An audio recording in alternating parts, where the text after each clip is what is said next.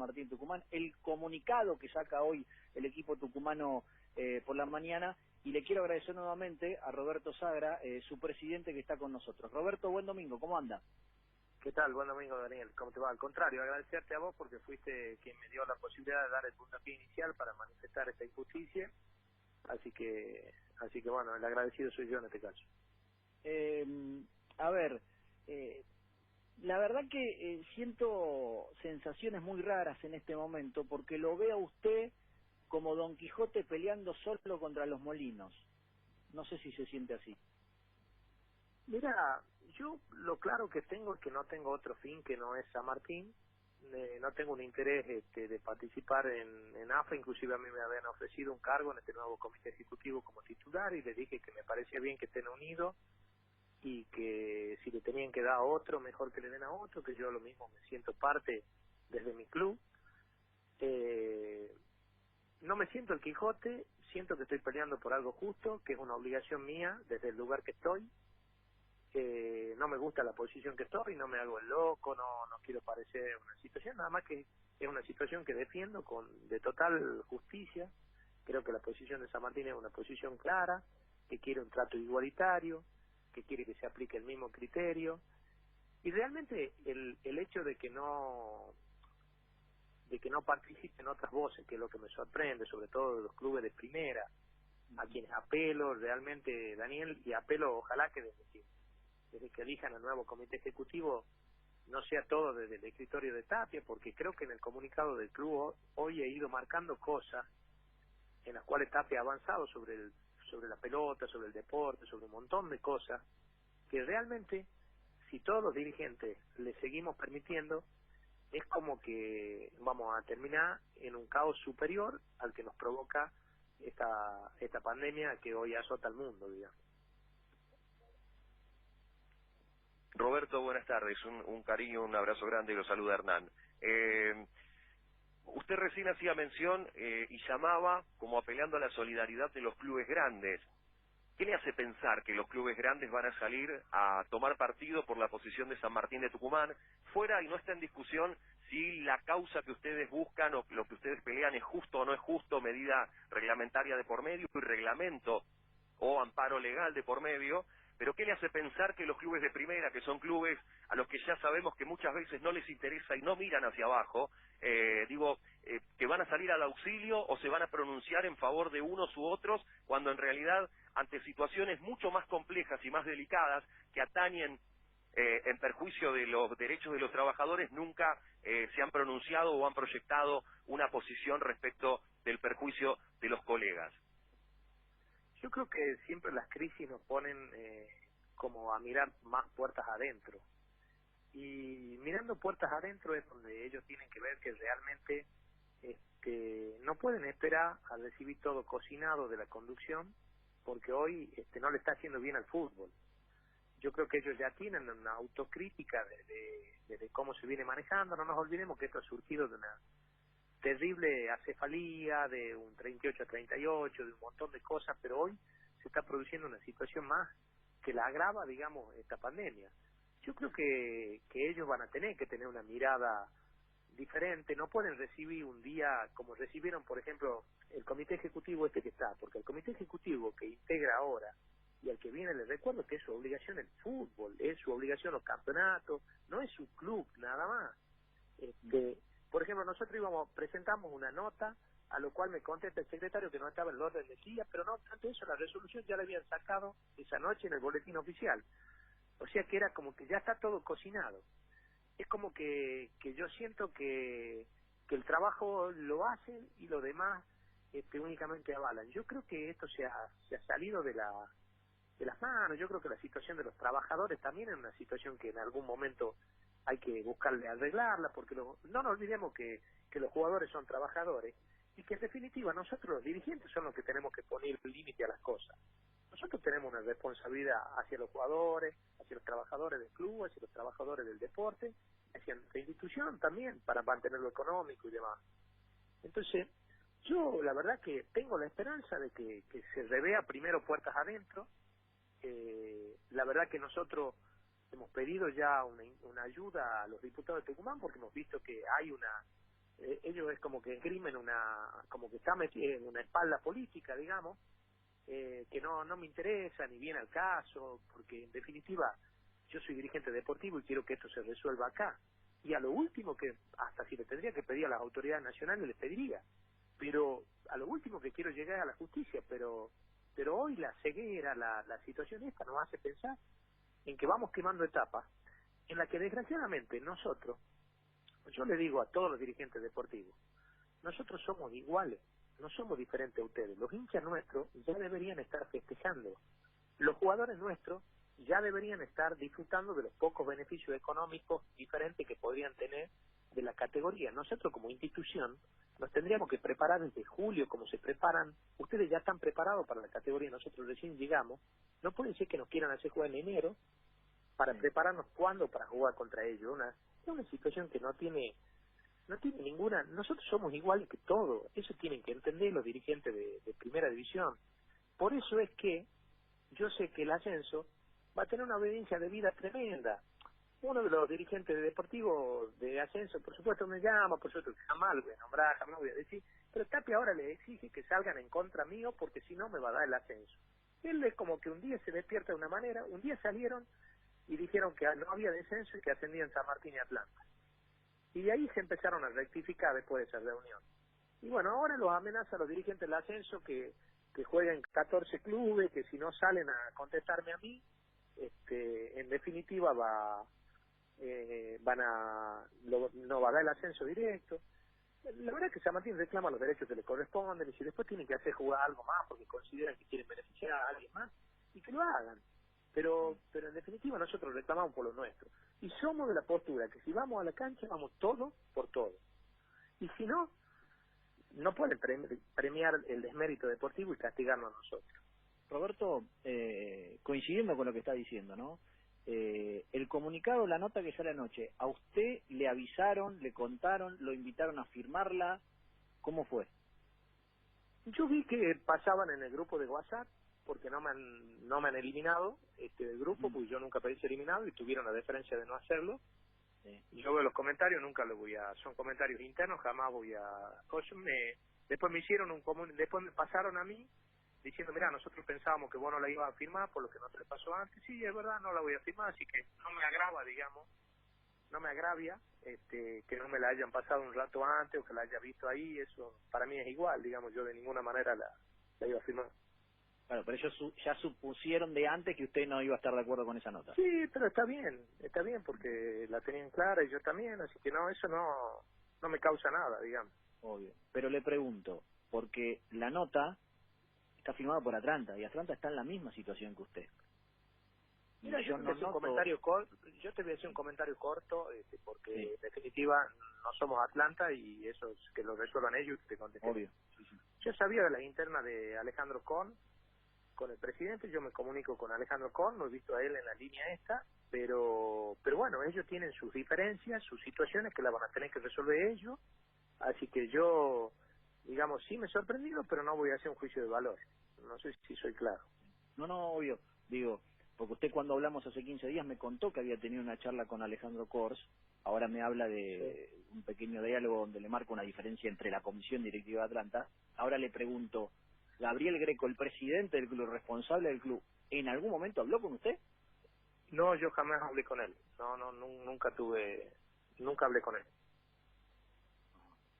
Hernán.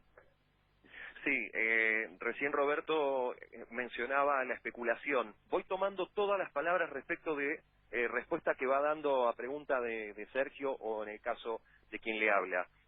Eh, ¿No le parece que dentro de este cúmulo de dirigentes que me da la sensación, y no sé si va a coincidir, incluso hasta puede sentirse molesto por lo que voy a decir, pero dirigentes mal preparados, dirigentes mal capacitados, no involucrados, que no asisten a jornadas de encuentros de perfeccionamiento, que solo intentan eh, transgredir o evadir el reglamento reinante, eh, que hasta incluso son los mismos dirigentes que dentro de AFA cada semana van sacando una eh, como un anexo del reglamento nuevo respecto de ver cómo pueden torcer el destino de lo que ellos plasmaron hace un tiempo atrás dentro de lo que es el marco legal.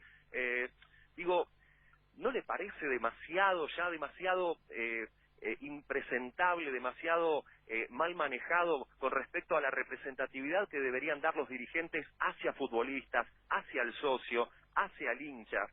Eh, se está dejando, digo esto, ¿sabe por qué lo, lo menciono, Roberto? Por el tema del tiempo porque más allá de estar en un tiempo de pandemia y que no se pueden hacer encuentros físicos o encuentros en persona, sí hay un montón de encuentros virtuales a través de plataformas, Zoom por caso, y digo, ¿cuánto tiempo se está perdiendo también para poder proyectar a futuro algo que definitivamente cambie el ritmo del fútbol argentino? Y hablo en este sentido también del reglamento, del tiempo, del proyecto y de un montón de situaciones que parecen estar en un segundo plano, cuando en realidad son las que debieran estar primando para tratar de torcer situaciones como la que hoy se ha llegado eh, por una cuestión de que muchos quieren aplicar de un lado el reglamento, pero trazando que los de arriba sí, pero los de abajo no.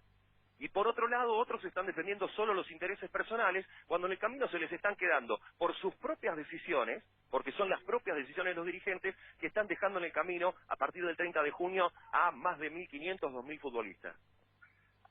Mira, primero que me incluyo, me corresponde a la general de la ley, ante lo que diga, digamos, me incluyo en todos los dirigentes. Este, yo este, creo y te decía al principio que, que tengo la esperanza de que hagamos una autocrítica, que miremos realmente puertas adentro. Yo creo que las crisis a veces te hacen ver más las cosas que cuando las cosas están más o menos bien o parecen que están bien y no se ven. Eh, yo comparto que hoy a los trabajadores hay que darle una contención, a los trabajadores de club, a los trabajadores deportivos, que en eso creo que eso estás enfatizando porque hay como una cuota de incertidumbre. Este, te decía que que me parece que lo que hicimos cuando pasan estas cosas que, que se ve una crisis aparente ya institucional porque ya no es solo económica este uno dice bueno este es el momento en que tenemos que ver y tomar una reacción de otra manera. Por eso que yo al principio de la conversación te decía que sí creo que el dirigente de los clubes grandes que tienen la responsabilidad, porque hay otra cosa, los dirigentes que integran el comité ejecutivo son para tomar decisiones con respecto al fútbol, no a cada club. Los que integran hoy el comité ejecutivo, por favor, este, esto ha sido una aberración, una barbaridad, y es como que uno habla y dice, mira, yo no sé, no, todos tenemos que saber todo cuando tiene que ver con el fútbol, no solo con las cuestiones nuestras del club, cuando tiene que ver con estas cosas que están pasando. Yo ruego que en algún momento se resuelva la situación eh, en general de, lo, de los trabajadores, en general.